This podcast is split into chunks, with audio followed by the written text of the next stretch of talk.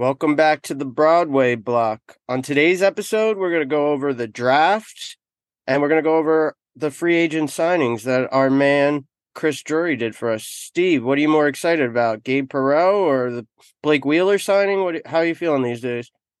Um, so the Gabe Perreault is definitely the the highlight of the weekend. The you know the last week or, or so of news, in my opinion, at least. Um, Wheeler's definitely a solid addition for 800k but I don't think it moves the needle as much as folks are making it out to seem. I think people are just mostly uh, impressed with Drury's ability to fill some of these holes without really breaking the bank because we really didn't have a whole lot of money to spend.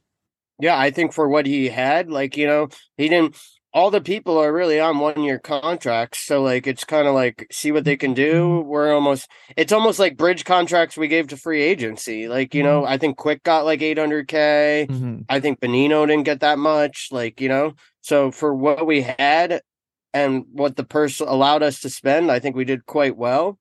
But, you know, it's live or die. Like, you know, we're stuck with our top 6 pretty much almost cuz they're locked in the big contracts. So we got to shuffle these other pieces in and after the disappointing playoff performance, I gotta think that we just needed fresh faces in there. As much as Tyler Motte did great down on the fourth line, it just it, it didn't fully click, you know. So I'm okay with like maybe Nick Bonino's fourth line center. What do you think? Actually, I gotta I'll rephrase the question. Anybody like the Tarasenko going to the Canes or us not giving Kane a contract or Mikkola signing with Florida? Like, is there anybody you're really disappointed to see go, Steve? So the Tarasenko signing is apparently not completely finished just yet. They have been reporting that he's been down between um, Carolina and a few other teams, but we were kind of doing the mental math like this whole time. It's like it didn't really seem like it was ever really a possibility to re-sign him, especially having to address as many needs as like you mentioned too, like a backup goalie, if we don't get Halak, Mil- Miller and Laf contract, whatever we're doing with them, and that and it seems like with you know the five to six mil or whatever we have left, um, if you look around the league at some comparable contracts for for folks like that, um, Bowen Byram just got you know about three and a half million, so that's kind of roughly speaking where you would expect Miller to get, and then Laf should probably get the rest of it, and it's going to leave us with not a lot of wiggle room regardless. So it seems like there's a commitment there. I really like that Drury shot down the rumors of like even after they he shot down the rumors, I still saw you gotta love the oh, New yeah. York media. I still saw another two articles that like the Habs should offer sheet Laf that yeah. they're still gonna trade him. And I'm like, he just came out and said we're not trading Laf. And Laviolette, like what three weeks ago, was like, we got to get these young guys involved. Everybody knows it's this season or like, you know, this time next year, if Laf has about the same season as he had, maybe fresh scenery. But for now, you gotta you gotta rock with that guy. Yeah, I think there's too much upside, especially with a new coach, um, and the age. Uh, considering cost control, there's a lot of things that go into why I think that the organization won't give up on him just yet. And I think you're right. Like the media is always going to say that, but I mean, it's kind of just New York sports, right? That like you're always going to get some like beat writer to be like, they should do this, even though it's completely the opposite. Even if we got happen. Jack Hughes over Laf, like let's say he was available in that draft, they'd still be ripping him. He didn't do yeah. anything in the playoffs. Blah blah blah. Is he ever gonna be the top line center? You know. Yeah. Just how it is. Yeah, I was I was curious to to hear what you thought too, because you know we mentioned the, briefly the uh, Jonathan Quick signing. You know, there's a lot of Rangers fans, myself basically included i would say. I, am willing to forgive and forget but there's a lot of people that aren't exactly welcoming him as a as a backup because of the the past trauma. Well i don't i don't blame quick. Like so for example last year we had the rumors of like we obviously needed a defenseman. We saw that all year. Uh we saw what Alec Martinez did for the Vegas Knights during the playoffs. He looked like 2014 Alec Martinez. Right. So there was some rumors about him, maybe us making an offer sheet for him last year. We obviously never saw that come to fruition. But that guy, him coming to the Rangers, I would have booed opening night because he really was a dagger in that 2014 series. Like, you know, Quick was just there. Like, you know, he wasn't the guy putting the exclamation point on. Like, yeah, he did made great saves. He matched Tank's play, but Alec Martinez, him and Gaborik really killed us. Yeah. Um, I think he's going to be a fantastic backup. I think for 800k, that's a that's a steal of a deal. He was looking good for Vegas. Like, you know, I really do think it's a steal. And let's be honest, like Halak didn't get going for a while. Like I think Quick will get going right away. I think Quick wa- watched the Rangers as a kid. I think he wanted to be a Ranger, and I think he's going to do good work for the Rangers.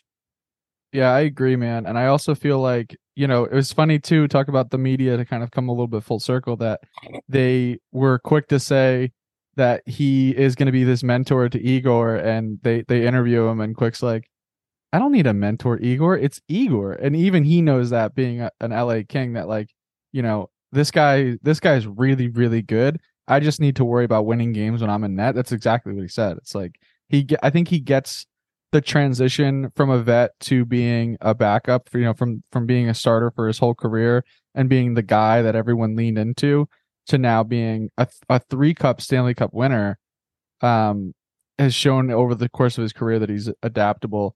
And I mean, who knows what value he played to the Knights when Hill was the guy in net. You know, we don't know the behind the scenes conversations, but Quick seems like a guy that, you know, you can lean on as far as like the veteran presence is concerned. And obviously Igor doesn't need it, but it can only help in the locker room for sure. I got a question for you, Steve. So we saw like, you know, the Devils give Jack Hughes contract like uh, was he even in his final year of his contract? I don't even think so.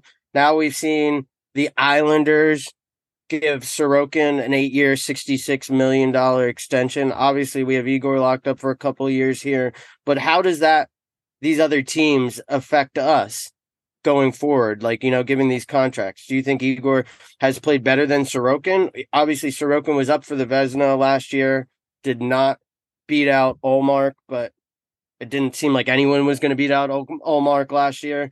But um, do you think that contract's going to hurt Igor in the long run when we're trying to pay him in a couple years? So I'll I'll akin the conversation to uh Makar and Fox. So we saw Makar get this, you know, nine million dollar uh huge extension, and a lot of people would argue that Makar is the better defenseman. However, if you remember, Fox got just a touch more than Makar did. Shesterkin will likely be due just a little bit more. I do think that he's a little bit more of a household name at this point in their career, although people really open their eyes, it seems like le- this last season to how good Sorokin. Sorokin actually is.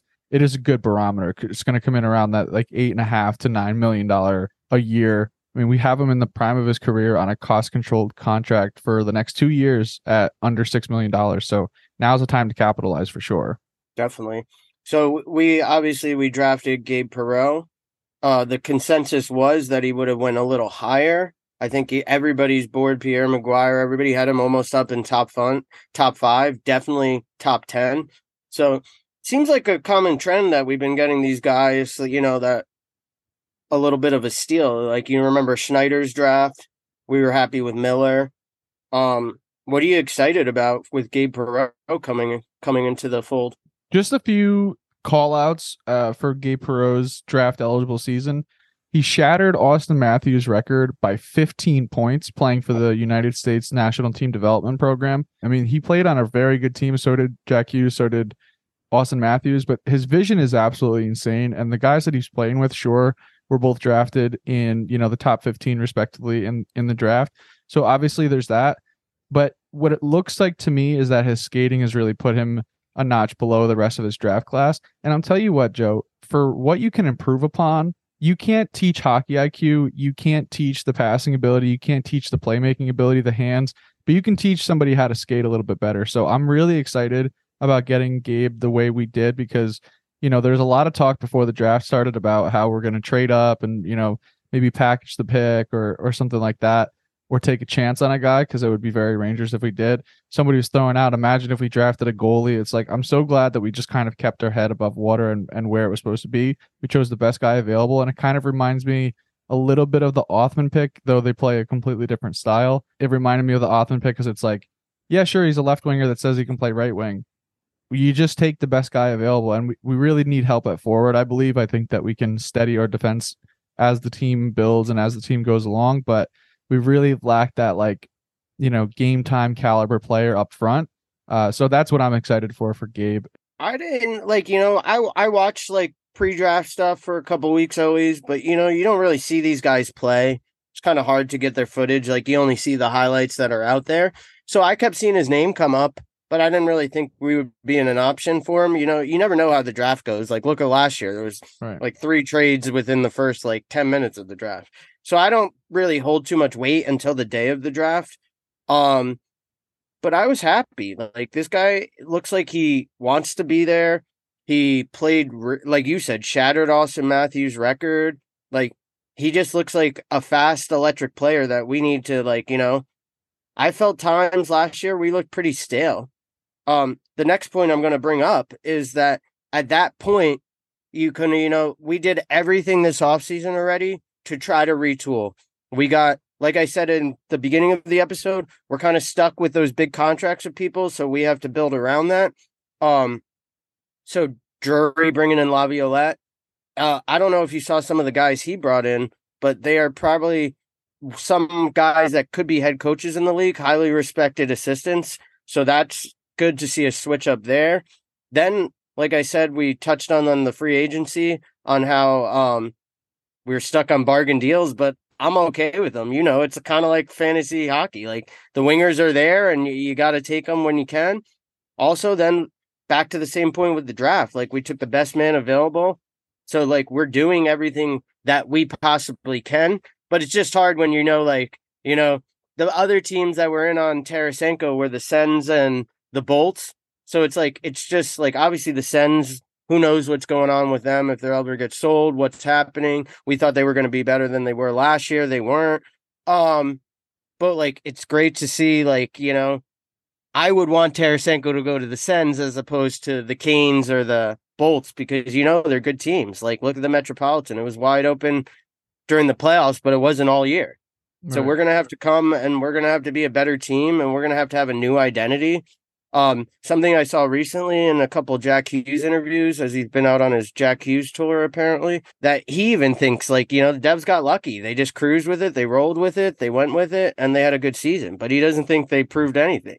No, I was just I was just fucking with people on Twitter. Man. I, I love it. Uh, Anybody who wants to know, Steve's been going hard at Twitter recently the last couple weeks. It's very easy to get a rise out of Devils fans they're feeling like you know they almost won a Stanley Cup last year by beating us in the first round. You know, and maybe this is just what we get full circle now because we were so adamant that we were going to like win it all at this season removed from uh going to the the semifinals there.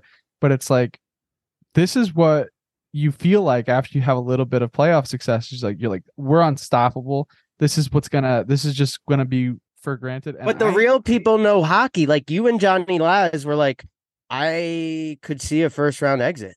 Yeah. Like, uh, and boom, that's exact. And we all talked about it. Like, if Gerard Gallant doesn't get like more past the first round, then he's gone. Yeah. And, and exactly what happened. Online, they're like, what a bold claim to make that you think the Rangers are going to finish above the Devils. It's like, what if I said that last July? Would it have been a bold claim at all? You know, like you you went into the season not even expecting to make the playoffs, let alone finish above the Rangers. So if I said it a year ago, would it have been that crazy? Everybody who follows us on Twitter, they can see what Steve's been doing out there. And some Devils fans are realistic. They're like, we haven't got done shit, and we're gonna we need a goalie. You know, we do see some people out there saying that, and that's what I've been saying. Like, you can make the lines great, but like it's a balancing act. We saw the 2014 Stanley Cup. Like Hank did it all, but we didn't have the best team in front of him to score and win the games. Like it's vice versa. You can have the best team out there. Look at the Oilers, but if you don't have a goalie doing it, his thing back there. That's why it's great having Igor back there night in and night out. I, I firmly believe that we're privileged having Igor, and we we take it for granted that you know we don't have to worry about goalie. And there's teams in the league that you know we've talked about this before on the show that kind of choose to build around a cheap goalie and and build everything up up up front and I don't know if you've seen enough of Akira Schmid to really lean on him as a full. I mean, he's a fifth round pick. It's not like this was like the consensus guy that they've they've thought for years was going to be their guy. You get better on paper, sure. You bring in a guy like Toffoli. You know, I think the team has gotten better on paper, but so did the Rangers last year. The Rangers did what they did. They got better on paper. They came into this season and they laid an egg. And whether you you kind of brought up the Halak thing, whether that be that they can't get good backup goaltending, like do you think they're going to go on the same winning streaks as they did? I just feel like a little bit of you know realistic thought would do them some good as far as a fan base. Sure. Are they going to be a threat all year? It pains me to say it. Yeah, they'll probably be a threat. They faced the best team in the Metropolitan with the Canes, and like we, like you said, we laid an egg a lot last year. We laid it in October, came into the playoffs, laid an egg because you saw what Akira Schmid did against the Canes, like a high-powered offense. Nothing. They were flip. Lindy was flip flopping back and forth between goaltenders. You know, so I just don't see that figured out. Obviously, it's nice having the two top. Their top lines are pretty locked up with Toffoli, Hughes, Nico, all them, everybody. So, but you gotta. It's the same thing as the Rangers. You got to deliver, pen to paper. Yeah, and they lock up Timo Meier, and I, I think there's something to be said about what they're doing. I think that they're getting guys on nice contracts, and you know they're building around for the next, you know, however long. I'm, you know, a lot of these guys are locked in long term, and it's going to be a while before they're a bad team. But I, I don't see I don't see the the undeniable factors just yet, and I think that that comes, like you said, with with locking up a goalie who's you know, there was some conversation about Hellebuyck. I mean, like if you flip that and they get, you know, they do something different up front and they bring in somebody like Hellebuyck, like I might have to like bow out and be like, ah, this team's really good now. Cause yeah, yeah. Like I just, I, am a realist. So like I can admit when a team's better than the Rangers, some like they got more going for them. Like look at the Canes. Like I'm thinking the Canes are getting, right. they get Tarasenko. They're the rich is getting richer. And like, you know, right. And that's the problem, I think, is that Tarasenko signing. It's just like they never run out of money. Like it, it's like when now we're talking like when we were talking about Pittsburgh. Like how did they? How do they even have it available to them to do that? But you know, we'll see what ends up happening with that contract. But Tarasenko, I think, does push them not a, above the edge because they, they were literally the second best team in the league last year. It's like they're another team. Like how much better can you really get? You just have to kind of stay consistent with what well, you're doing. I think I think obviously bringing in Tarasenko, a couple guys here and there, and then if they don't do anything this year, you got to think Brind'Amour's out, right? They need a whole retool done. I, you know, I think that I think that Brind'Amour ha- is. If you look at the way they play, I think Brind'Amour is the reason why they have that like relentless. Just you know, they're never they're never in a no. I I, to- I totally agree. They're relentless. They play like how I don't know if you ever saw how Moore played. Like he was relentless, tough, like tough player. So they play that style of game, but we're up to like four or five years. Like right. when do you when do you cap it? Like you got to look at like look the Tampa Bay Lightning 2015 Stanley Cup went lost to Chicago. Everybody was like, oh, maybe they're good, maybe they're not good. They retooled obviously the tax the income luxury tax down there helped them out but um besides that they they only got better and they only get better and then it, it creates a spot where people want to go. So you, are able to attract the Tarasenkos and the people that you know want to come sign there as like their first choice. And like if it sends over uh, Canes if that's really what he's debating it's like what's the what's the choice? If if the if the offers on the table for the Carolina Hurricanes I think you take it. And I think everyone around the league sees those as places that they want to end up. And if you think about the teams that are good, a lot of them don't have cap space. So, you know, if you want to, but they find a, a way team, to make it work. Good teams find a way to still get the player they want in. You know. Well, I think the Leafs have retooled pretty well. I mean, you can make the same jokes as you did about the Rangers or, or fans did about the Rangers getting like tougher, quote unquote, but they've flipped the switch since Dubas left. I mean, signing guys like Bertuzzi, I mean, they've Reaves, Domi, like they've made a commitment to kind of being like a really like snarly team. that They still have probably the best top six in the in the league, maybe you know. So it's it's kind of like coming down to if you look at the FanDuel odds and things like that, we're still in like the top like six. I I feel like for for making the the cup final. So I'll take it. You know, we're in a good spot. I feel like we just same thing as last year. Pen to paper, got to deliver. Who do you think is your Metro standout you know we can do some some detailed um, predictions but before you bounce what do you think is going to be the biggest surprise coming out of the metro this year? I think columbus is going to be like i don't think they're going to make the playoffs but i think they're going to be jockeying a little bit for like you know at the beginning of the season like you know giving a, the met a little run for their money and obviously i think they'll fade off but obviously the flyers are selling. Yeah i, I gotta think columbus will be the one team you don't see like coming a little bit that gives gives us a hard time, which they gave us a hard time last year anyway for some God knows why. But I think Columbus will shock people a little bit this year. I think they'll be, like I said, trying to make a little playoff push until they can't. Do you think this is the year that we see a full on tank and rebuild from the Caps and the Pens? No, because I think Kyle Dubas knows that he's in the last window. I think he'll do what he has to for the Pens to kind of retool like they always do and give it one more shot with the with the Malkins and Crosbys of the world. Caps, maybe. I don't know. It's kind of hard. It's kind of like uh, football with Tom Brady. Like when you have one of the best players in the world, like it's hard to not think you have an opportunity. You know, with Ovechkin. Like I said, the beginning of last year, they had a lot of injuries, so we'll see how they do. No, I think you're another right. team that still gave us a hard time last year, even though they could be rebuilding soon. Pittsburgh as the fourth spot was my prediction for last year, and I I kind of think I stand by stand by that.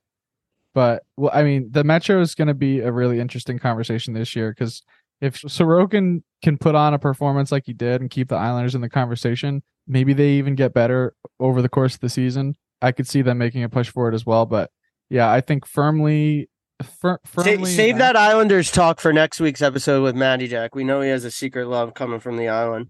Yeah, maybe we could do a full circle uh, round of predictions with Matty Jack over the offseason. But as always, thanks again, brother. It's always a pleasure to chat with you. Steve, let's go Rangers. We'll chat soon, brother. Be well. Thanks, Steve.